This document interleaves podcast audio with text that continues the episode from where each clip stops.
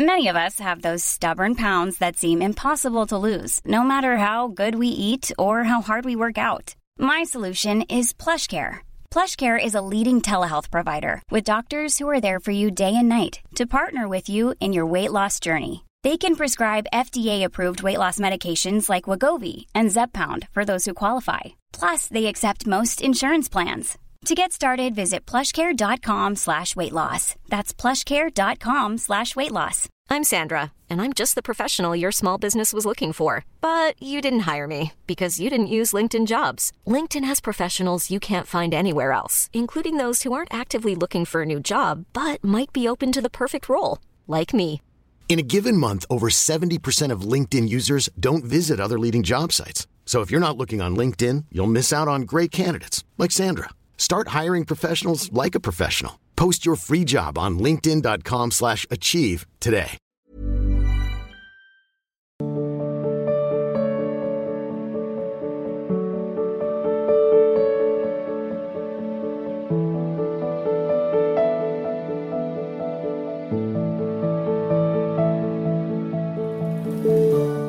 शालिनी जी महाराज जी राधे राधे महाराज जी नाम जप कर करने पर भी हमें अपना प्रारब्ध भोगना ही पड़ेगा। तो फिर नाम जप करने का क्या लाभ होगा महाराज जी? अगर हम डॉक्टर के पास गए और फिर भी रोग ठीक ना हो अर्थात कर्म बंधन ना मिटे तो फिर नाम जप का कैसे लाभ? महाराज जी हम रोग तो एक तात्कालिक एक ही शरीर को नष्ट करने वाला विषय होता है। लेकिन ये भवरोग ना अनंत जन्मों का हिसाब जो रखा हुआ है अब इसके लिए थोड़ा ज्ञान की ज़रूरत है। अगर नहीं जानोगे तो फिर ये जो शरीर हमारा मिला है, ये दो प्रकार के कर्म को मिश्रित करके दिया गया है। शुभ और अशुभ। शुभ कर्म का तात्पर्य होता है पुण्य, अशुभ कर्म का तात्पर्य होता है पाप। शुभ कर्म का फल होता है सुख, लौकिक। और अशुभ कर्म का फल होता है दुख, लौकिक। अब जो स्टाक अनेक जन्मों का रखा हुआ है, उसमें शुभ अशुभ पूरा गोदाम भरा हुआ है, उससे कुछ निकाल करके ये मनुष्य शरीर बनाया गया, जिसे प्रारब्ध कर्म कहते हैं, इसे, उसे संचित कर्म कहते हैं। जो इस शरीर से हम नए कर्म कर रहे हैं, उन्हें क्रियमाण कहते हैं। वो दो ही प्रकार के, शुभ और अशुभ। अब इस कर्म जाल से मुक्त होने के लिए न तुम्हारा कोई पुण्य काम करेगा और न तुम्हारा कोई तीर्थाटन काम करेगा। इसमें काम करेगा भगवान का आश्रय और नाम जप। अब जब हम भगवान का आश्रय और नाम जप करते हैं तो पहला इसका प्रभाव होता है हमारे मन को जलन पैदा करना, क्योंकि मन में जो पाप करने की प्रेरणात्मक शक्ति है, उसको भस्म करने के लिए। अगर सत्संग नहीं है, साधु समागम नहीं है तो जहाँ नाम जप करने के लिए बैठा और मन उद्दंडता की, जलन पैदा की, वो नाम जप कर नहीं पाएगा। साधु सम, भजन हुए संग बिनु, और भजन बिना नहीं प्रेम। अगर हमें कहीं भगवत कृपा से साधु समागम मिल गया और नाम जब शुरू किए तो पहला नाम काम करता है, मन की उस पापात्मक शक्ति को भस्म करता है, जिससे हमारे द्वारा पापाचरण, गंदे आचरण होते हैं। दुख का कारण गंदा आचरण वो गंदा आचरण करने वाली प्रवृत्ति को मन भस्म करता है। अब जब इधर आचरण सही होना शुरू हुए, अब वो पूर्व पर प्रहार करता है। जो हमारे जन्म जन्मांतर के पाप जमा है, उनको नष्ट कर रहा है। भगवान उन्हीं को संकेत करते हैं, हम तो हम सर्व पापेभ्यो मोक्ष श्यामी माँ सुचा। अब जो क्रियमाण हो रहे हैं क्योंकि मन की पाप वासना भस्म हो रही तो अच्छे हो रहे हैं, जगत मंगल के लिए हो रहे हैं, शुभ हो रहे हैं। जो हमारा प्रारब्ध आया है, उसको जैसे सौ थप्पड़ लगने हैं तो दो लगेंगे अट्ठानबे क्षमा हो जाएँगे। पर लगेंगे, क्योंकि उसका रचना हो चुकी, प्रारब्ध की रचना हो। तो ये रोग भव रोग है, ये कोई जुकाम बुखार वाला नहीं है। और वो भी जब तक तुम्हारे सुकृत हैं तब तक वो काम करेगी औषधि, नहीं तो वर्षों खाते रहो, बिल्कुल काम नहीं करेगी। तुम्हें भोगना पड़ेगा उसको। डॉक्टर की हिम्मत नहीं है कि तुम्हें ऐसे नहीं। हाँ अगर पुण्य काम कर गया और पाप नष्ट हो गया तो दो ही दिन में ठीक हो जाएगा, पंद्रह दिन में ठीक हो जाएगा, नहीं, पूरे जीवन भोगना पड़ेगा। कर्म अवश्य में भोक्तव्यम कृतम कर्म शुभाशुभम। अब भजन से हमें क्या लाभ मिला? हमारे सारे संचित खत्म हो गए। क्रियमाण मतलब जो नए हैं, वो बुरे नहीं है जिससे मुझे बंधन प्राप्त हो, और ये मेरा आखिरी जन्म है। इस संसार चक्र से अब आखिरी। तो जो हिसाब है, फटाफट सौ को एक थप्पड़ में निपटाया जा रहा है। फटाफट निपटा के मालिक अपने पास बुला रहा है। हमको जो उनकी कृपा से समझ कि इतनी कृपा हुई, इतनी कृपा हुई कि जो हम लाखों जन्म में भोग नहीं सकते थे, मुझे इस जन्म में ऐसे फटाफट भुगता के भगवान निपटा रहे हैं। अब अज्ञान के कारण हम इसे नहीं समझ पा रहे आपका शरीर सुखमय हो ही नहीं सकता ये। और आप शरीर राग में अपने को स्त्री माने बैठी हैं तो जब तक ये अज्ञान रहेगा, तब तक आपको दुख भोगना पड़ेगा। और जिस दिन आपका ये भाव खत्म हो गया ना, शरीर भाव तो आप सुख राशि भगवान की अंश है। जैसे भगवान सुख समुद्र, ऐसे ही आप हैं। और यही जनाने के लिए भजन किया जा रहा है, यही जनाने के लिए सत्संग किया जा रहा है, ये जुकाम बुखार मिटाने के लिए नहीं। हम कई बार कहा ब्रह्मास्त्र का प्रयोग मच्छर मारने के लिए नहीं होता। अगर भजन का, कि भजन का फल क्या है? एक किडनी क्या? पूरा संसार से किडनी रोग नष्ट हो जाए, भजन में इतनी सामर्थ्य है। इसको ये ना समझा जाए कि भजन करने वाले जैसे रामकृष्ण परमहंस जी, उनके गले में कैंसर बड़े बड़े महात्माओं को, कि भजन का क्या फल? भजन का फल है शरीर राग मिट जाना। भजन का फल है सच्चिदानंद स्वरूप में स्थित हो जाना। भजन का फल है इस माया चक्र से मुक्त हो जाना। अभी बच्चे हो, इसलिए समझ में नहीं आ रहा। तो ऐसा मत समझो कि नाम जप या भगवान का भजन दुख नहीं, दुख को जड़ मूल से नष्ट कर देता है। पर इस शरीर की रचना जो हुई है, उस समय जो प्रारब्ध रचना में रखा गया है, उसको भोगने की सामर्थ्य भगवान देते हैं और कम में भुगता देते हैं। ये केवल भगवान के विधान को सहा जाता है। छह महीना बाणों की सैया पर पड़ा हुआ महात्मा, आजीवन ब्रह्मचारी, कभी सत्य से एक क्षण भी विचलित नहीं हुआ। भीष्म जी तो उसको सह रहे हैं भगवान के विधान को मान करके। और सामर्थ्य कितनी है कि उस स्थिति में पूरा का पूरा उपदेश किया युधिष्ठिर से। कोई भी ऐसा प्रसंग नहीं जो उपदेश भीष्म जी ने ना किया हो। आजीवन ब्रह्मचारी रहे धर्म पूर्वक चले। क्या है? ये क्या है? बस आए हुए आगंतुक पाप को भोग लो, जिसका निर्माण हो चुका है, आगे बिल्कुल साफ़ रास्ता है। पक्का। हर समय हमें ऐसा आनंद रहता है जैसे दूध को गैस में चढ़ाओ ना, उबाल आती ना, ऐसे हृदय आनंदित रहता है। क्यों? क्योंकि प्रभु मेरे हैं, शरीर मेरा नहीं है, शरीर छूटने के हमें कोई परवाह नहीं है। यह हम इसलिए वर्णन कर रहा हूँ कि जो, कि भजन से क्या? भजन निर्भय करता है, निशोक करता है, निश्चिंत करता है, निष्पाप करता है, दुख का लेस नहीं रहता। ये भजन का फल है। आज शरीर है कल तो जाएगा ही, चाहे तुम्हारा हो, चाहे हमारा हो। अब इसके लिए भजन खर्चा करें। इसके कि हमारी किडनी ठीक हो जाए तो? अमर हो जाएँगे क्या? जाना तो है ही ना। अच्छा ठीक हो जाएँगे तो क्या करेंगे? यही करेंगे ना, जो भजन कर रहे हैं। तो भगवान कितने कृपालु हैं ऐसी स्थिति में हमारे द्वारा हमारी दिनचर्या चलवा रहे हैं। हमारे द्वारा भगवत भजन करा रहे हैं। तो ऐसा नहीं सोचा जाए कि भजन से दुख मिटता नहीं। वो अभी भगवान से प्यार नहीं, इसलिए ऐसे शब्द निकलते हैं। ऐसा नहीं है। कोई भी दुख नहीं रह जाता। सुखी मीन जहाँ, नीर अगाधा, तिमहर शरण न एको बात जैसे समुद्र में मछली किलोल करती है, ऐसे भगवान का भक्त हर समय आनंद में निमग्न रहता है। बाहरी दुखों को दुख नहीं कहते। अगर बाहरी सुखों को देखो तो है, सब व्यवस्था है और हृदय जल रहा ईमानदारी से देखो। भगवान से विमुख पुरुष को कभी स्वप्न में भी शांति नहीं मिल सकती। देख लो क्या वैभव है, क्या भोग सामग्री, कितना भोग रहे हो पर शांत हो क्या तुम? देख लो। तब लग कुशल न जीव कहूँ, सपने हो मन विश्राम, जब लग भजत न राम को शोक धाम तज काम। इस यही हमारी दुर्दशा कारण है, जो शरीर को हम इतना प्यार कर बैठे कि शरीर को मैं मान लिया। अरे तू अपने को ले जाल पाया, कितनी सीमा में रह रहा है, साढ़े तीन हाथ के शरीर में। अपने हाथ से नाप लो। साढ़े तीन हाथ के शरीर में पचास वर्ष तेरे को रहते हुए तू कभी अपना परिचय प्राप्त किया कि तू कौन है? बस इसी को दुलार करते रहे शरीर को, मैं स्त्री, मैं पुरुष। तो अब कैसे अज्ञान की धरा में कैसे समझ में आएगा कि भजन का फल क्या होता है? अगर आचरण शुद्ध नहीं करोगे, व्यसन नहीं छोड़ोगे, व्यविचार नहीं छोड़ोगे, गंदी बात नहीं छोड़ोगे तो भगवान भी तुम्हारे हृदय में बैठे हैं। तुम्हें सुखी नहीं कर पा रहे। कोई महात्मा सुखी कैसे तुम्हें कर सकता है? सत्य बात को समझना थोड़ा कड़ुआ लगता है। आप क्यों आए हो संतों के पास? क्या बात है? क्या है इनके पास? एक बात केवल, भगवान का आश्रय, भगवान का नाम जब वो तुम नहीं कर सकते हो क्या? अरे तुम दूसरों के दुख मिटाने वाले बन जाओगे, देखो तो जब के। अभी जैसे बात कह दी कि दुख नहीं मिटता, आप जब के तो देखो, भजन करके तो देखो। अभी भजन हुआ है क्या? केवल दो चार माला कर लेने से बात अरे भजन करके देखो, सुख समुद्र हृदय में उबाल मारता है। हर समय हृदय, जिस सुख में निमग्न है, बलिहारी भगवान की, जो उन्होंने शरण में ले लिया है, जो उन्होंने अपना भजन मार्ग दिया है, जो उन्होंने अपना परिचय दिया है, नहीं, ऐसा माया का भुलावा है। इसलिए ऐसा विश्वास जनित शब्द तो कभी बोलिएगा नहीं। कि डॉक्टर के पास जाए और वो दुख निवृत्ति ना कर पाए रोग की तो मंत्र ही क्या या वो दवा ही क्या? ऐसा नहीं है। अनंत जन्मों के पापों को भस्म करके भगवान अपने धाम में, अपने स्वरूप में लीन कर लेते हैं। ऐसा ये कोई असत मार्ग नहीं है। हम आपसे सच्ची कहते हैं, बचपन से इस मार्ग में लगे हैं। अगर वो सच्चाई ना हमारे समझ में आती तो हम हाथ उठा के सबसे कह देते, लेकिन हाथ उठा कहते हैं, उनके जैसा कृपाल, उनके जैसा प्यार करने वाला, उनके जैसा अपना कोई नहीं है।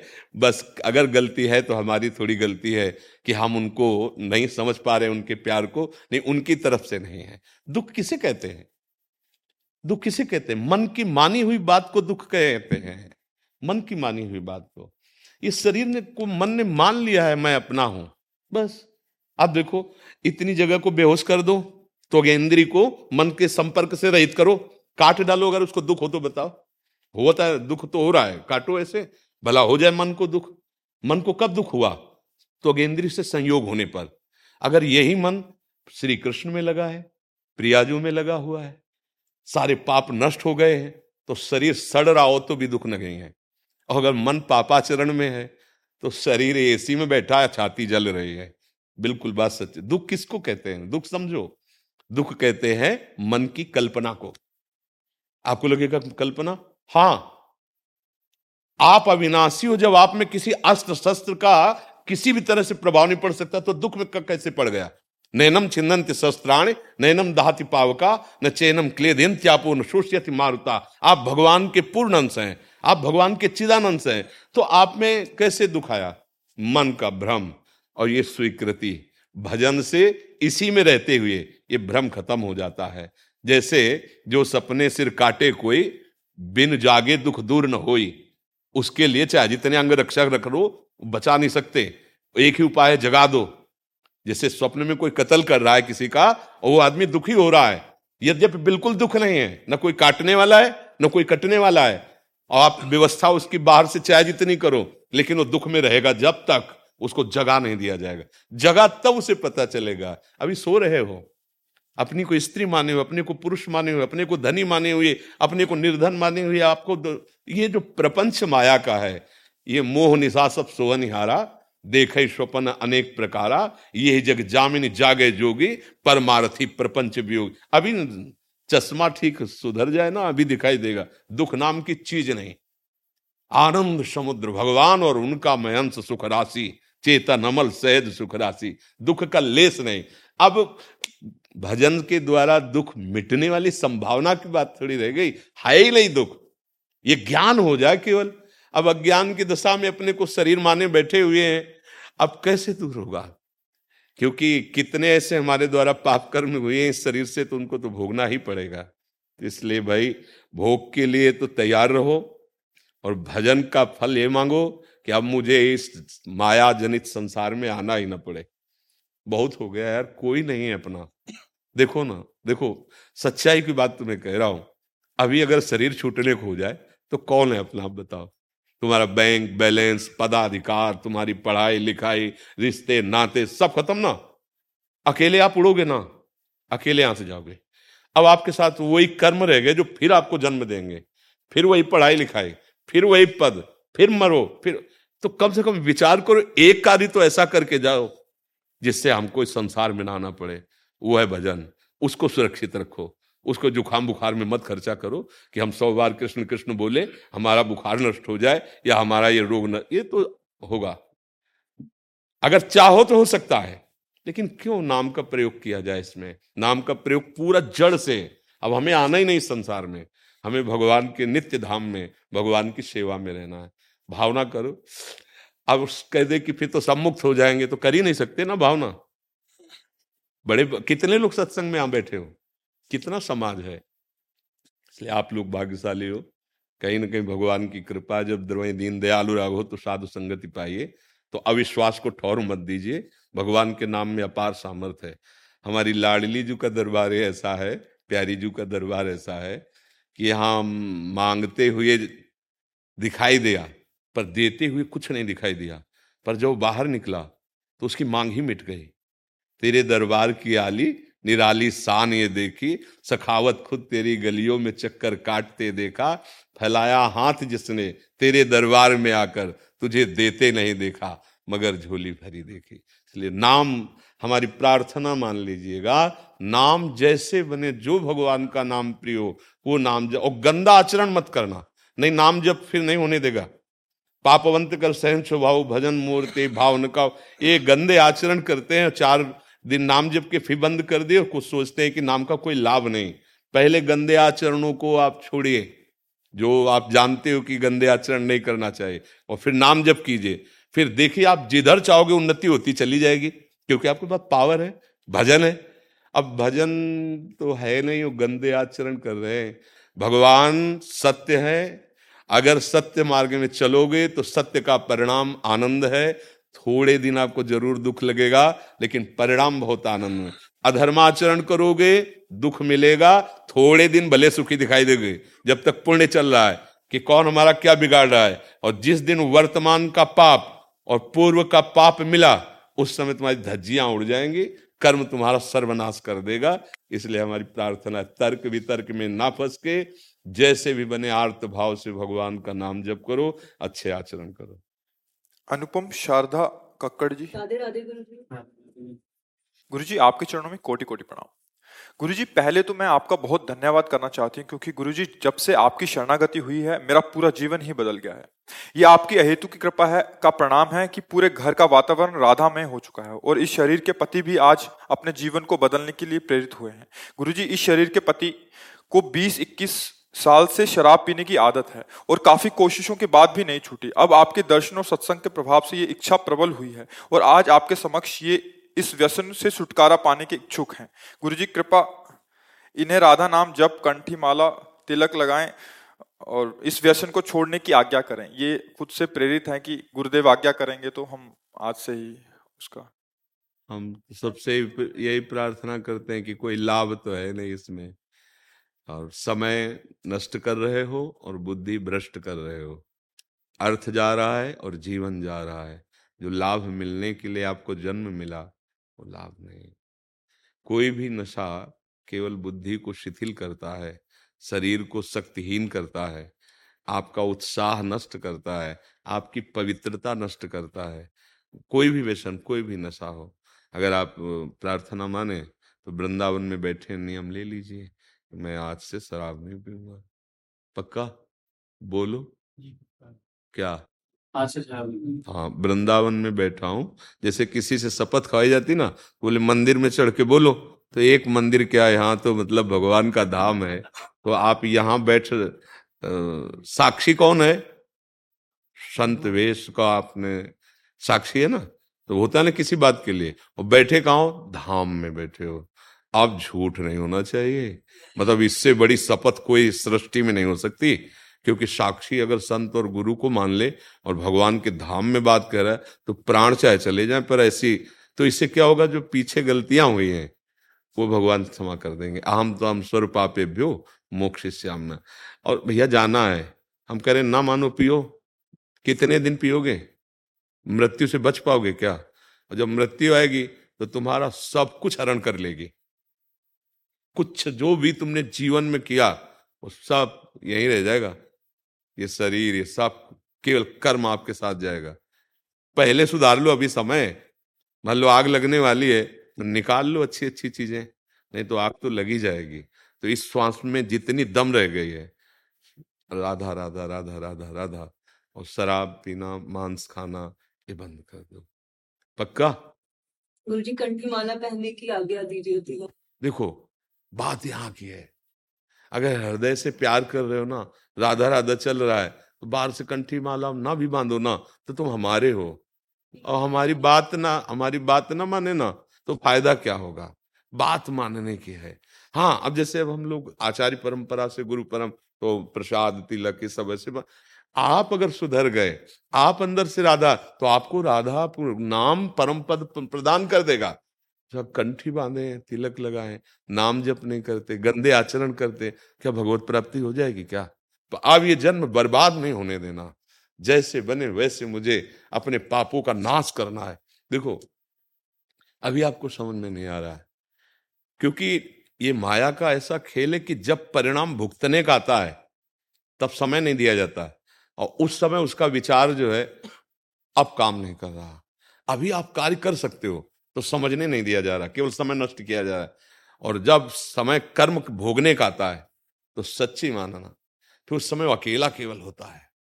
भले सब सौ लोग पास बैठे हों, लेकिन अंदर जो पीड़ा हो रही, जो कर्म दंड दे रहा है, कोई नहीं होता। अच्छा यहाँ से छोड़ के जाओगे कहाँ जाना है आपके पास? जितना दाम, उतना ही आपको वस्तु मिलेगी पूरी सृष्टि में। है तो सब कुछ। अगर बढ़िया पैसा तो अच्छे होटल में जाकर रुकोगे। अगर कम पैसा है तो ऐसे भजन है जितनी ज़ोर का, उतनी ऊंचाई पे जाओगे।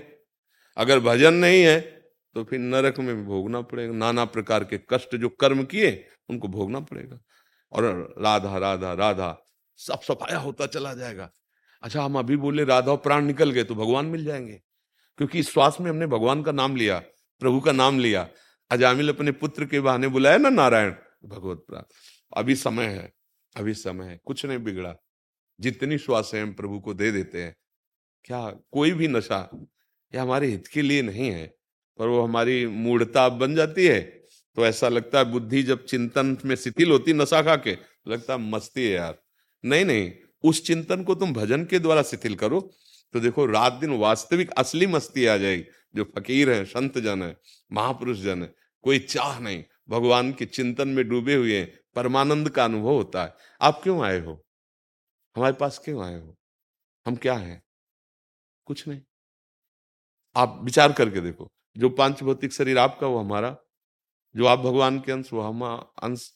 आप केवल इस बात से आए हो कि जो आप नहीं कर पाए हो, वो एक तो इसलिए हम नमन करते हैं तुम्हें और हमें वो बताओ कि जिससे हम आनंद को कैसे प्राप्त हो। बस बात इतना अंतर है। जहाँ आप हार गए हो, वहाँ गुरु कृपा से निकल गए। बस इतनी बात को तुम प्रणाम करने आए हो। मतलब कहीं ना कहीं तुम्हारे अंदर ये बात है कि जो तुम्हें करना चाहिए वो नहीं किया है। अब सुधार लो। संतों के पास क्यों जाया जाता? है बस इतनी बात के लिए जाया जाता है, आप समझ लो। हम संत संग केवल इस बात के लिए करते हैं कि जहाँ मैं हार गया, वहाँ तुम जीत गए। अब मुझे वो युक्ति बताओ जिससे मैं भी जीत जाऊँ। हारते हारते दुर्गति हो गई हमारी। काम ने हरा दिया, क्रोध ने हरा दिया, लोभ ने हरा दिया, मोह ने हरा दिया। संत संग इनके जीतने के लिए है। आज जो साधु महात्माओं का स्वरूप परोसा गया है संसार में, वो ऐसा नहीं है। जिनकी कृपा दृष्टि मात्र से सारे पाप नष्ट हो जाए, भगवत प्राप्ति हो जाए, भगवान अधीन होके डोले, वो संत हैं।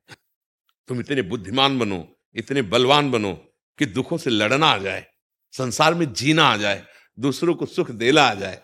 बढ़िया समय है अभी। राधा राधा राधा और आज से तो चाहे प्राण निकल जाए पर पीना नहीं क्योंकि आप खतरे में है गाड़ी। मतलब आखिरी चांस और यहाँ और फिर हम इसलिए किसी से नहीं कहते कसम खाओ। कभी नहीं कहते। हाँ जब आप कहोगे कि आप कह दो तो फिर कसर क्यों रखेंगे? हम तो पूरी ब्रेक मारेंगे कि आपका जीवन लौट पड़े। आप धोखा नहीं होना चाहिए इसमें ठीक है? जॉली मिश्रा जी कैलिफ़ोर्निया। राधे राधे। महाराज जी राधे राधे। महाराज जी माता पिता भाई बहन सब ईश्वर के घर चले गए पिछले कुछ वर्षों में। मैं हरि जी कृष्ण जी की भक्त हूँ और अटूट विश्वास भी है। किंतु हर समय पुरानी स्मृतियाँ मन को विचलित करती हैं और भविष्य की चिंता रहती है। बच्चों को लेकर यही यही यही बात संगत में नहीं हुई। आपको क्या विश्वास है? अटूट विश्वास क्या है भगवान पर? बिल्कुल विश्वास नहीं। यही यही गलती बात। जब हम अपने गलती को गलती मान लेंगे तो हमारा सुधार हो जाएगा। अभी भगवान पे विश्वास नहीं है। आपका जो प्रश्न है, वो बता रहा है कि आपका भगवान पे विश्वास नहीं है। पूर्व स्मृति आना वो बात ठीक है कि हमारे द्वारा जो शरीर, संबंधी रिश्ते, नातेदार, जो भी जैसा व्यवहार हुआ है वो मन में बैठा हुआ है। तो हम उनका नाम जप कर रहे हैं, उनके नाम के प्रभाव से उसे हम डिलीट कर रहे हैं, उसे हटा रहे हैं। पर हम कोई अपने कल्याण के लिए या अपने मंगल के लिए या अपने सपोर्ट के लिए अविश्वास तो फिर मुझे समझ में नहीं आता। फिर हम भगवान के कैसे भक्त हैं? भगवान ने आदेश किया अनन्य चिंतो माम, ये जना परिपासते तेषाम नित्याभियुक्ता नाम योगक्षेमम वहाम्यम तुम्हें भगवान पर विश्वास अगर है तो इस बात को समझो, भगवान कह रहे हैं, योग और क्षेम दोनों में वाहन करूँगा। योग माने जो तुम्हें प्राप्त कराना है, वो भगवान प्राप्त करा देंगे। लौकिक, पारलौकिक सब। क्षेम जो तुम्हारे पास है उसकी रक्षा वो करेंगे। इतने समर्थ भगवान वादा कर रहे हैं तुम्हें विश्वास होना चाहिए। फिर अविश्वास की कोई गुंजाइश नहीं। अगर अविश्वास है तो फिर आपको श्री हरि या श्री कृष्ण को आप कहाँ प्यार कर रहे हैं? आप कहाँ विश्वास कर रहे हैं? क्यों? किसका प्रश्न है? आप हमारी बात को समझ रहे हाँ, आप अपने विश्वास को दृढ़ कीजिए। विश्वास ही तो बिन विश्वास भगति नहीं। ते बिन द्रवहीन राम राम कृपा बिन सपन जीव नल्हा विश्राम। विश्वास विश्वास विश्वास ही जीवन में हाँ चमत्कार ले आएगा, आनंद ले आएगा, हमारे सारे दुख मिट जाएँगे। पर हम विश्वास करें ना, और ये विश्वास होता है साधु समागम से, संतों के वचन सुनने से। इसलिए आप लोगों को सत्संग मिल रहा है, मोबाइल की बड़ी कृपा है, अगर दोष भी है उसमें तो कृपा भी है। कि आप बहुत दूर से आप सत्य वार्ता सुन सकते हैं, सत्संग सुन सकते हैं तो विश्वास हरि का विश्वास। और जाना तो सबको है। जाना यहाँ कोई खास बात नहीं। कसाईवाड़े में वो आज कटा तो कल हमारा नंबर है। कसाईवाड़ा है संसार काल का कसाईवाड़ा है। सब कसाईवाड़े के अंदर हो। जैसे हरी हरी घास बकरी खवाई जा रही ना, वो बहुत मौज में है। समझ रहा है, बहुत ही सुख है। सुख नहीं है, नंबर आने वाला है। ऐसे काल, मृत्यु हम सबको अपने नंबर में लिए हुए। अचानक कोई घटना घटती है, शरीर छूट जाता है। और हम जिस कार्य के लिए आए, उससे वंचित रह जाते हैं। हमारा कार्य है कि भूल भूलैया से बच जाएँ। इस बार तो हम भजन करके भगवान को प्राप्त कर ले। साधन धाम मोक्ष कर द्वारा, पाए न जे पर लोक संभारा तो भूल भूलैया में लगे, मरने वाली कोई खास बात नहीं यहाँ कोई मरना खास बात नहीं है, यहाँ सब मर रहे प्रतिपल मर रहे एक एक सेकंड हमारे जीवन का जा रहा ना, मर रहे ना। प्रतिपल मर, कहाँ गई वो बाल्यावस्था? मर गई। कहाँ गई वो यौवन अवस्था? मर गई। गई। अब ऐसे ये जो ये जो अवस्था, ये भी नहीं टिकेगी, ये भी चली जाएगी। मरना कोई खास बात नहीं, खास बात है क्या करके मर रहे हो? क्या करके मर रहे हो? ऐसा मरो कि अब दोबारा मरना ना पड़े। वो है भगवान की प्राप्ति वो है श्री कृष्ण का भजन श्री कृष्ण का आश्रय। भावे भावे मुवे जुई सुई सुई करे प्यार। मुख तो भावती ठोर प्यारे के नैनन में। प्यारे भाई चाहे मेरे नैनन के तारे। मेरे तन मन प्राण हूँ ते प्रीतम प्रिय। अपने कोटिक प्राण प्रीतम सोहारे। जय श्रीत हरिवंश, हंस हंसिनी सावल गौर। कहो कौन करे जल तरंग निन्या। पूरा करके आना जी आप ज़्यादा काम मत करा करो हम लोगों को चिंता होती है आप। महाराज जी जब भी आपको देखता हूँ तब मेरे को ऐसा लग ऐसा भाव आता है कि जैसे निकुंज में प्रिया प्रीतम विराजे हैं। इसलिए एक वाणी जी से एक पद सुना दूँ? सुनाओ। आजु तो विहारेण छबीली भुज अंश धरे। राजत बिहारी फूलवारी कुंज आई के। अति अल बेले लड़कात, जात बात बात, निरखी से रात विवेचा के रूप चाई के। कमल फिराई मुंसिकाई भ्रकुटी न चाई कोटि मन मत मंद हरि गुण गाई के मधुर मधुर स्वर झुके झुके वृंद वृंद। हित हरि रूप बलि बलि गुण गाई के आजु तो विहारिण छबीली, भुज अंश धरे। राजत बिहारी फूलवारी कुंज आई के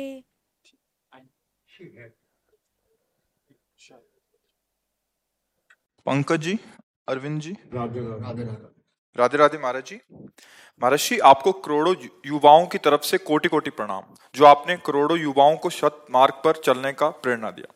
महाराज जी कभी कभी एकांत में अंतरात्मा से एक प्रश्न उठता है कि मैं कौन हूँ? और जब ये प्रश्न उठता है, तब मेरे को ये शरीर अपना नहीं लगता। प्रश्न ये उठता है कि अगर मैं ये शरीर नहीं हूँ तो आखिर मैं कौन हूँ? यहाँ क्यों आया? और अगर भगवान का सुमिरन करना हमारे जीवन का उद्देश्य है तो फिर ये व्यवसाय, व्यवस्थाएँ एवं दुनिया की चकाचौंध क्यों बनाई गई? पहली बात तो धन्यवाद है आप लोगों का कि आप बात मान रहे हैं हैं जीवन में सबसे उन्नति का प्रथम लक्षण होता है शास्त्र और संतजनों, गुरुजनों की वाणी को मानना सबसे बड़ी बात होती है, क्योंकि जीवन का जो परिवर्तन होता है, या तो अशत वार्ता से तो कुमार्गामी और शतवार्ता से तो सन्मार्गामी दोनों में वार्ता ही प्रधान होती है। जब हम गंदा संग करते हैं तो दुर्गति हो जाती है अच्छा संग करते हैं तो सदगति हो जाती है। तो उसमें प्रधानता आपकी हुई, इसलिए सबसे बड़े धन्यवाद के पात्र वो सब हैं, जो बात मान रहे हैं। और दूसरी बात, ये जो बात हृदय में आती है कि मैं कौन हूँ पढ़ के ही सही सुन के ही सही, पर ये बहुत बढ़िया बात है। क्योंकि अपना परिचय मिला नहीं, पूरा जीवन व्यतीत हो गया तो हम दूसरे का परिचय क्या जानेंगे या भगवान का परिचय क्या जानेंगे? जैसे लोग कहते हैं ना कि भगवान को तो हमने देखा नहीं तुम कैसे विश्वास करेंगे भगवान है? तो क्या आपने अपने को देखा है क्या? ये शरीर तो आप है नहीं, पक्की बात है। आप चाहे मानिए, न न मानिए। आप देखते हैं जब अंदर से भगवान अंतर ध्यान हो जाते हैं तो शरीर को आप फूंक देते हैं, गाड़ देते हैं मिट्टी में, समाधि दे देते हैं। इससे कोई प्यार नहीं करता है। वो केवल माया के कारण ऐसा लगता है कि ये प्यारा है। वस्तुतः कोई प्यार नहीं करता। और जब प्यारा अंतर ध्यान हो जाता है तो इसका कोई आदर नहीं होता शरीर का। इसका। हम जो भगवान के अंश हैं, परमात्मा के अंश हैं, चिदानंद। जितना कुछ तुम्हें दिखाई दे रहा है, सुनाई दे रहा है, सोच समझ में आ रहा है, ये सब मायाकृत है। मैं और मोर, तोर, तय, माया, जेह बस कीन्हे, जीव निकाया, गो गोचर जहाँ लगु मन जाई सो सब माया जानो भाई। माया का ऐसा कुछ रूप समझो, जैसे कई तरह का शीशा का एक महल हो। शीशा कई तरह के होते, एक में बिगड़ा मुँह दिखाई देगा, एक में सुंदर, एक में भयानक, एक बड़ा, एक ऐसा। ऐसे समझ लो एक भवन शीशे का है, जिसमें केवल आप ही आप हैं अब उसमें आपके हज़ारों रूप है। कोई बिगड़ा रूप है, कोई सुंदर रूप है, कोई छोटा रूप है, कोई बड़ा रूप है, वैसे एक ही परमात्मा। इस माया रूपी सी से कारण कहीं मनुष्य, कहीं स्त्री, कहीं चर, कहीं अचर कहीं बुरा, कहीं महात्मा, कहीं उत्तम, कहीं अधम, वो दिखाई दे रहा है नहीं। जैसे उस शीशे के भवन से हटाओ तो असलियत में उसका जो रूप है तब समझ में आएगा। शीशे के भवन में तो एक ही करोड़ों रूपों में दिखाई देगा। ऐसे ही एकोहम बहुश्यामा, वेद कहता है, वही परमात्मा अपने आप को बहुत रूपों में करके खेल रहा है। सब संतों ने ऐसा ही अनुभव किया घट घट में वही रमा हुआ है। आप जो अपना अस्तित्व मान लिए हैं तो वो शरीर के अंतर्गत माने हुए आप देखो, जैसे आपसे आपका परिचय पूछा जाए Hey, I'm Ryan Reynolds. Recently, I asked Mint Mobile's legal team if big wireless companies are allowed to raise prices due to inflation. They said yes. And then when I asked if raising prices technically violates those onerous two-year contracts, they said, "What the f*** are you talking about? You insane Hollywood ass." So to recap, we're cutting the price of Mint Unlimited from $30 a month to just $15 a month. Give it a try at mintmobile.com slash switch. $45 up front for three months plus taxes and fees. Promo rate for new customers for limited time. Unlimited more than 40 gigabytes per month. Slows. Full terms at mintmobile.com. There's never been a faster or easier way to start your weight loss journey than with PlushCare. PlushCare accepts most insurance plans and gives you online access to board-certified physicians who can prescribe FDA-approved weight loss medications like Wigovi and Zepbound for those who qualify. Take charge of your health and speak with a board-certified physician about a weight loss plan that's right for you. Get started today at plushcare.com slash weight loss. That's plushcare.com slash weight loss. plushcare.com slash weight loss. तो वास्तविक बात यह कि आपके दिमाग में आपको इसी का परिचय है। है नहीं? अभी तक आप अपने को नहीं जान, भगवान को कैसे लोग जान पाएँगे? तुम अपने को मानते हो ना कि तुम हो, लेकिन तुम जानते हो क्या अपने को? देखा है, समझा है। कोई दर्पण नहीं पैदा हुआ ऐसा आज तक सृष्टि में जो आपका प्रतिबिंब दिखा सके। वो केवल ज्ञान के द्वारा है, गुरु वाणी के द्वारा, गुरु के वचनों के द्वारा। अज्ञान तिमिरांधस्य ज्ञानांजन सलाकया चक्षुर्मिलतमेन तस्मय से गुरुवे नमा। वो किसी दृश्य का स्वरूप नहीं है कि हम उसे देख सकें। वो मैं ही हूँ। वो इंद्रियों के द्वारा देखा नहीं जा सकता, क्योंकि इंद्रिय हमारे करण है। जैसे हथौड़ा है तो हथौड़े को तो जानता है जो उसका कार्य करने वाला है, लेकिन हथौड़ा उसको नहीं जानता जो उससे चला रहा है। ऐसे इंद्रियाँ हैं, वो एक करण है। उसको जो चला रहा है, वो आप है। लेकिन ऐसी भूल भुलैया में आप फंस गए कि आप अपने को ही नहीं जानते हैं। और अपने को जान ले तो जीवन मुक्त महापुरुष हो जाए। जो अपना स्वरूप है, उसमें कोई दुख का लेश नहीं है। कोई अस्त्र शस्त्र आज तक ऐसा बना ही नहीं सृष्टि में, जो उसे छेद सके। नैनम छिन्नंत शस्त्राणी, नैनम दहाति पावका। वो अग्नि से जलता भी नहीं है। वो वायु के द्वारा सुखाया नहीं जा सकता। वो जल के द्वारा गीला नहीं किया जा सकता। अक्लेद्य, अशोष्य, अदाय और एक। और चैतन्य घन नित्य आनंदमय कोई अभाव नहीं। ये अपना स्वरूप है, अपना स्वरूप। अब भगवान की माया से अपने स्वरूप को हम भूल गए। जैसे हम जब स्वप्न में होते हैं तो स्थूल शरीर का ज्ञान होता है क्या? आप देखो ना 24 घंटे के अंदर की बात है कि आप जब जागृत में हैं तो आपको ये शरीर का भान हो रहा है कि मैं हूँ। लेकिन जब आप स्वप्न में होते हैं तो ये शरीर पड़ा होता है, आपको ज्ञान ही नहीं होता। आप दूसरे में होते हैं, स्वाप्निक शरीर उसे कहते हैं, जो आप स्वप्न में विचरते होते हैं। तो हमारा स्वप्न जब जागृत हुई तो मिथ्या हो गया, और जो जागृत से हम स्वप्न में गए तो जागृत मिथ्या हो गया। ये इतने क्षण में तो इसका अस्तित्व तो खत्म है तो ये मैं नहीं हो सकता, क्योंकि मैं नित्य स्वरूप है। न मैं स्वप्न वाला था, न मैं जागृत वाला हूँ। मैं स्वप्न और जागृत दोनों को जानने वाला हूँ। अब जब भजन किया जाता है, गुरु कृपा से, साधन मार्ग में चला जाता है तो हमारा मन बुद्धि ये निर्मल होता है, अभी मलिन है। जहाँ ये निर्मल हुआ तो लय हो गया। अपने स्वरूप जीव ही लय हुआ मतलब शांत ते अपने स्वरूप का अनुभव अपने आप से होता है। इंद्रियों से नहीं होता, मन से नहीं होता, अपने आप से अपने स्वरूप का बोध होता है। वो बड़ा कठिन मार्ग है करना। तो हम जो भी हैं, जैसे भी हैं पहले स्वीकार करते हैं भगवान के हैं। ये शरीर, ये मन, ये इंद्रियाँ, जितना प्रपंच माया करते हैं, वो भगवान को समर्पित कर देते हैं तो भगवान की कृपा से हम जान जाएँगे। सोई जाने, जे देव जनाई, जानत तुम्हें तुम्हें हो जाए। तो हमारा जो स्वरूप है, वो भगवत स्वरूप है। हम देह नहीं है। अब ये कि फिर हम करें क्यों? तो देखो, हम कर्म में ही फंस गए हैं, और कर्म से ही अब मुक्त होना होगा। कांटा लगेगा तो कांटे जैसी आकृति वाले से ही कांटा निकाला जा सकता है। ये नहीं कि उसको हम चाकू से निकालें। कांटा लगा तो सुई या कांटा। हम कर्म में फंस गए। बहुत जन्मों से ऐसे कर्म करते चले आए, जिसके परिणाम स्वरूप हम अपने स्वरूप को भूल गए, भगवान को भूल गए। अब हमको कर्म के द्वारा ही बंधन से मुक्त होना होगा। तो माता पिता की सेवा, समाज की सेवा, संतों की सेवा पशु पक्षियों की सेवा इस शरीर से जो मलिन कर्म हुए हैं, वो नष्ट हो जाएँगे। और हमारा जो जन्म हुआ है, वो भगवान की प्रसन्नता के लिए हुआ है कि हम भगवान को प्रसन्न कर लें। तो भगवान की प्रसन्नता का उपाय है, सब चराचर जगत में अपने प्रभु को देखकर जिसकी सेवा मिल जाए, वो सेवा करना। चाहे पत्नी हो, चाहे पुत्र हो, चाहे रिश्ते नातेदार हो, चाहे पड़ोसी हो, या कोई भी हो सब में मेरा भगवान विराजमान है, इसलिए मुझे सेवा करनी है। जो आपको भगवत प्रसाद स्वरूप से धन मिल जाए, भोग सामग्री मिल जाए, उसे सेवा में लगानी है। अपने को भोगता नहीं मानना है तो आप निकल जाओगे। और अपने को भोक्ता मानकर समाज का भोग करने की भावना जो है यही हमारी दुर्गति का कारण है।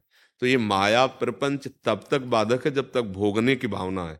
अगर सेवा की भावना है तो फिर बाधक नहीं है। भगवान को कोई कर्म करना नहीं है। लेकिन वो भी जब अवतार लेते हैं तो आप देखो चरित्र पढ़कर भगवान सारे कार्य करते ना, क्योंकि भगवान को तो कुछ प्राप्त करना नहीं है। वो तो सब कुछ वही है, पर वो करते हैं ना कर्म, ऐसे हमको कर्म करना है। निष्काम भाव से फल की आशा का त्याग करके समाज को सुख, भगवान को सुख माता पिता को सुख पहुँचाने की भावना, इससे मुक्त हो जाओगे। हम फंसे सुख लेने की भावना में। हमसे जितनी गलतियाँ आज तक हुई हैं आगे होंगी, वो सुख लेने की भावना में आप देखो, पकड़ो इस बात को। कोई भी पाप होता है, सुख लेने की भावना से होता है। सुख देने की भावना अगर आपके अंदर आ जाएगी तो पाप कर्म नष्ट हो जाएँगे और वही कर्म आपको भगवत प्राप्ति करा देगा। बस हम भगवान की आज्ञा के अनुसार चलें। अर्थात जो शास्त्र हैं, संत जन हैं, उनकी आज्ञा के अनुसार चले। मनमानी आचरण छोड़ दें तो इस बंधन से मुक्त हो जाएँगे। गंदे कर्म करने से शरीर भाव पुष्ट होता है और भागवतिक अच्छे कर्म करने से ये शरीर भाव नष्ट हो जाता है और स्वरूप बोध होने लगता है। दोनों दोनों कर्म है, एक है बांधने वाला और एक है मोक्ष वाला। तो अगर हम मुक्त कर्म करें, मुक्त कर्म का मतलब तो दूसरे को सुख देना। देखो, हम फंसे कोई भी कार्य ऐसा नहीं करते जिसमें अपना सुख लक्ष्य ना हो, यही बंधन है। और जब यही ज्ञान हो जाएगा तो वास्तविक आपको चाहिए नहीं। जैसे समुद्र है, अगाध जलराशि है, उसको किसी गड्ढे से कोई मतलब है क्या? अगाध जलराशि ऐसे ही आप आनंद समुद्र के अंश हो, ईश्वर अंश, जीव अविनाशी, चेतन अमल, सहज, सुख राशि। सुख राशि मान सुख का समुद्र। आपको सुख चाहिए, गंदे आचरणों से सुख चाहिए। ये गलती हो गई। देहाभिमान से हम भूल गए अपने आप को और इसमें फंसते चले गए। तो फिर बोले, अब हम फिर गृहस्थी में क्यों रहे? नहीं नहीं। यही बात समझ के गृहस्थी में रहोगे तो जो एक विरक्ति को फल मिलता है गृहस्थी को फल मिलेगा। पत्नी के साथ पत्नी जैसा व्यवहार पर भाव भगवान का। पुत्र के साथ, पुत्र जैसा व्यवहार, पर भाव भगवान का, मुक्त हो गए। बस भूल मिटानी है। सही माने में भूल मिटानी है। हमसे बड़ी भूल हो गई शरीर भाव में आकर, गंदे आचरण करके तो हमारा मन मलिन हो गया, हमारी बुद्धि मलिन हो गई। अब दुख भोग रहे हैं हम। दुख संबंध का है, आप में नहीं है। बहुत धैर्य से समझो। दुख संबंध का है। अभी जैसे भगवत चर्चा हो रही अभी हो कि मथुरा में एक्सीडेंट हो गया, दस लोग मर गए। अभी यहाँ चर्चा तो आपको बुरा लगेगा कि यार मतलब सत्संग की बात हो रही, तुम कहा ये तो हुए करता है।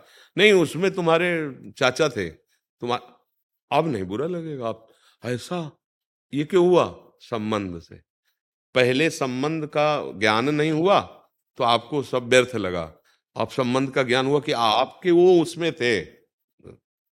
ऐसे ही पूरा संबंध शरीर से शरीर के संबंध से हमारी दुर्गति होती चली गई। जो मन कहता है, वही भोग करते हैं, जो मन कहता है, वही कार्य करते हैं। मन मानी आचरण के कारण हमारा मन इतना मलिन हो गया कि अब हमको ये लगता ही नहीं कि इसके सिवा हम कोई और है। यही लगता है यही हम है। ईमानदारी से देखो ना तो यही यही अध्यात्म, गुरु ज्ञान, शास्त्र ज्ञान इसी को प्रकाशित करता है। जो स्वरूप का जहाँ बोध हुआ ये सब माया के जितने खेल, नाटक होता रहेगा। अब नाटक होगा, अब सही नहीं होगा। अभी सही, आप नाटक को सही मान रहे हैं। नहीं मान रहे? आप अपने पुरुष मान रहे हैं, अपनी स्त्री मान रहे हैं। आप, नाटक है माया का, फिर वो ज्ञानी महात्मा नाटक को नाटक की तरह करता है। गुरु पद में बैठा है तो शिष्यों से, शिष्य जैसा वर्ताव। परिवार में तो परिवार, गृहस्थ में तो परिवार, पर वो किसी का कुछ नहीं, समझ रहा है। ये केवल माया का नाटक, जैसे आपने कहा, फिर रुचि क्यों? क्योंकि असली ज्ञान नहीं है, इसलिए आपको लगता है। आपको केवल स्वांग करना है। स्वांग में कोई नहीं फंसता है। फंसता है जब स्वांग भूल जाता है। नाटक में कोई स्वांग दिया जाता है। फंसता है क्या कोई? ना उसे उस समय जो उसको रोल मिलता है, स्वांग स्वांग मिलता है, वो करता है। पर वो ऐसा होता नहीं है। वो जानता है अर्थ के लिए स्वांग कर रहे हैं। ऐसे ही हम कर्मों में बंध गए, अब हमें स्वांग मिला है। हम उसको अच्छी तरह निभाएँ तो हम जो प्रभु हैं, वो इस स्वांग से मुक्त कर देंगे, माया के नाटक से मुक्त कर देंगे। कर्म करना बहुत ज़रूरी है। बिना कर्म किए नहीं, एक क्षण भी नहीं रह सकते आप। मान लो हाथ पैर बाँध के ऐसे बैठ जाओ तो कर्म केवल शरीर से थोड़ी होते हैं, अंदर से शुरू है। तो हम सत्कर्म करें। दूसरों को सुख पहुँचाने जैसा कोई परम तप या धर्म नहीं है। परहित सरिस धर्म नहीं भाई। हम फंस गए सुसुखवान जितने बड़े बड़े पाप कर रहे हैं लोग, केवल सुसुख वांछा सुसुख माने मैं सुख भोग लूँ इससे। तो देखो कैसे राक्षस हो गए लोगों की बुद्धि। हर जगह, चाहे खान पान में देखो, चाहे क्रियाओं में देखो, केवल राक्षस पना केवल राग कुछ अर्थ के लिए किसी को भी मार देना। एक इंद्री के भोग के लिए किसी को भी जला देना, मार देना। मतलब आप देखो कैसी स्थिति होती चली जा रही। राक्षस भाव।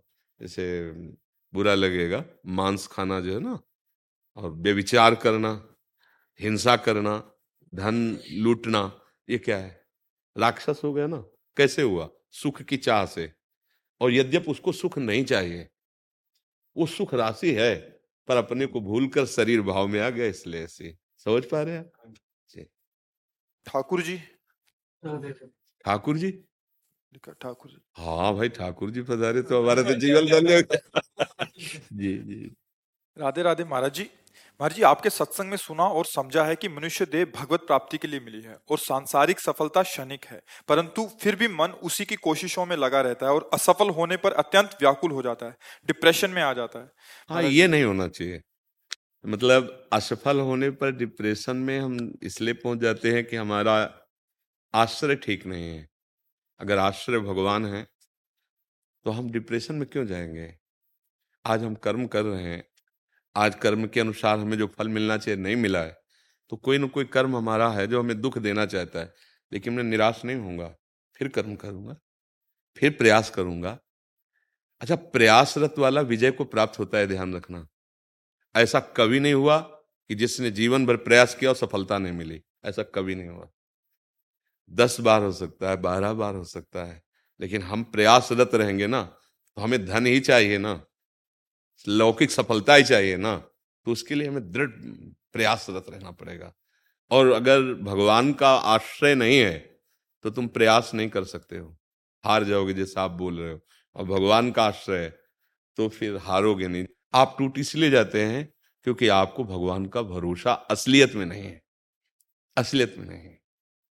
वो कैसे प्यार कर रहे हैं, हम तुम्हें कैसे बताएँ? एक एक कदम पे उनका दुलार, उनका वो प्यार की मूर्ति ही है। हाँ संसार में जन्म हुआ है तो बड़ी आवश्यकताएँ हैं। पुत्र है, पुत्री है, पढ़ाना, लिखाना है सब। तो जन्म देने के पहले वो हिसाब लिखा हुआ है। जो तुम, तुम्हारा जन्म हुआ या तुम्हारे बच्चों का जन्म हुआ, पहले से लिखा हुआ है। अब उस लिखा पढ़ी को अगर मिटारना है तो फिर एकमात्र भगवान का भजन, भगवान का आश्रय ही नहीं तो वो अवश्य भोगना पड़ेगा, अवश्य। देखो ध्यान से सुनना। एक सत्राजित नाम के यदुवंशी थे द्वारिका में। ये श्रीमद भागवत की कथा है। तो उन्होंने सोचा कि धन प्राप्त किए बिना संसार में जीवन का क्या लाभ? प्राय सबके विचार ऐसे रहते हैं। तो उन्होंने भगवान सूर्य की आराधना की। जैसे महाराज युधिष्ठिर ने सूर्य की आराधना की थी तो, तो बटलोई प्राप्त हुई थी ना उनको कि जब तक द्रौपदी ना पाएँगे तब तक कोई भी पा सकता है। मतलब बहुत व्यंजन एक ही बटलोई से निकल जाएँगे। खीर, पूड़ी, रसगुल्ला, सब सब। अगर द्रौपदी ने पा लिया तो फिर नहीं रहेंगे। तो भगवान सूर्य की आराधना की तो भगवान सूर्य जानते थे क्या चाह रहे हैं? तो धन चाहते। तो समंतक मणि दी। वो आठ भार सोना रोज प्रदान करती थी। वो बड़ी महिमाशाली थी। और चमकती हुई। तो गले में डाल करके जब साधना पूर्ण हुई, भगवान सूर्य ने दिया तो आ रहे थे। हमें बताना चाहते हैं कि भगवान से अगर विमुख है तो कुछ भी कर ले। वो सुख को प्राप्त नहीं होता। तो जब समंतक मणि पहन के आ रहे थे तो द्वारिका के लोग दौड़कर भगवान द्वारिकाधीश के पास गए। बोले, प्रभु, ऐसा लग रहा है कि सूर्य भगवान आपके दर्शन करने आ रहे हैं। क्योंकि बहुत तेजो में मणि थी समंतक मणि। भगवान ने कहा, सूर्य नहीं है, ये सत्राजित है। इसने आराधना की, भगवान सूर्य से श्रीमंतक मणि प्राप्त हुई। बुलाओ, नज़दीक और कहा कि देखो, ये समंतक मणि बहुत तेजस्वी है। इससे जितना भा, जो स्वर्ण निकलेगा, वो आपको मिल जाया करेगा। आप उग्रसेन महाराज के समीप जमा कर दो, जिससे आप सुरक्षित रहोगे। नहीं, इसके जो विघ्न है, उसे आप सह नहीं पाओगे। उनको लगा कि भगवान हमारी उन्नति सह नहीं पा रहे क्योंकि हम तेजस्वी समंतक मणि प्राप्त बिल्कुल भगवान की बात नहीं मानी। धन में प्रधान बुद्धि, सुख की चाह धन से। भगवान कह रहे, तुम्हें इसका जो रोज धन है, आठ बार स्वर्ण वो मिल जाया करेगा। सुरक्षित रहेगी और तुम्हें कोई बाधा नहीं पहुँचे वो भगवान की सलाह को असहनशीलता समझा कि, भगवान, मेरा खुशी, मेरी महिमा, ये जो मुझे प्राप्त हुआ सह नहीं पा इसलिए कह रहे हो, कृष्ण जी को दे दीजिए। अब वो मणि लेकर के घर में बड़े आनंद से रहने लगे। एक दिन उनके छोटे भाई ने, अब भाई है ना, प्रसेनजीत, उन्होंने मणि गले में पहनी। बहुत अच्छा लगा। सोचे शिकार खेलने के लिए, पहले राजा लोग जैसे जाते थे ना, जंगली क्रूर पशुओं की हत्या करने तो घोड़े पर चढ़ करके और गए। लौटे ही नहीं।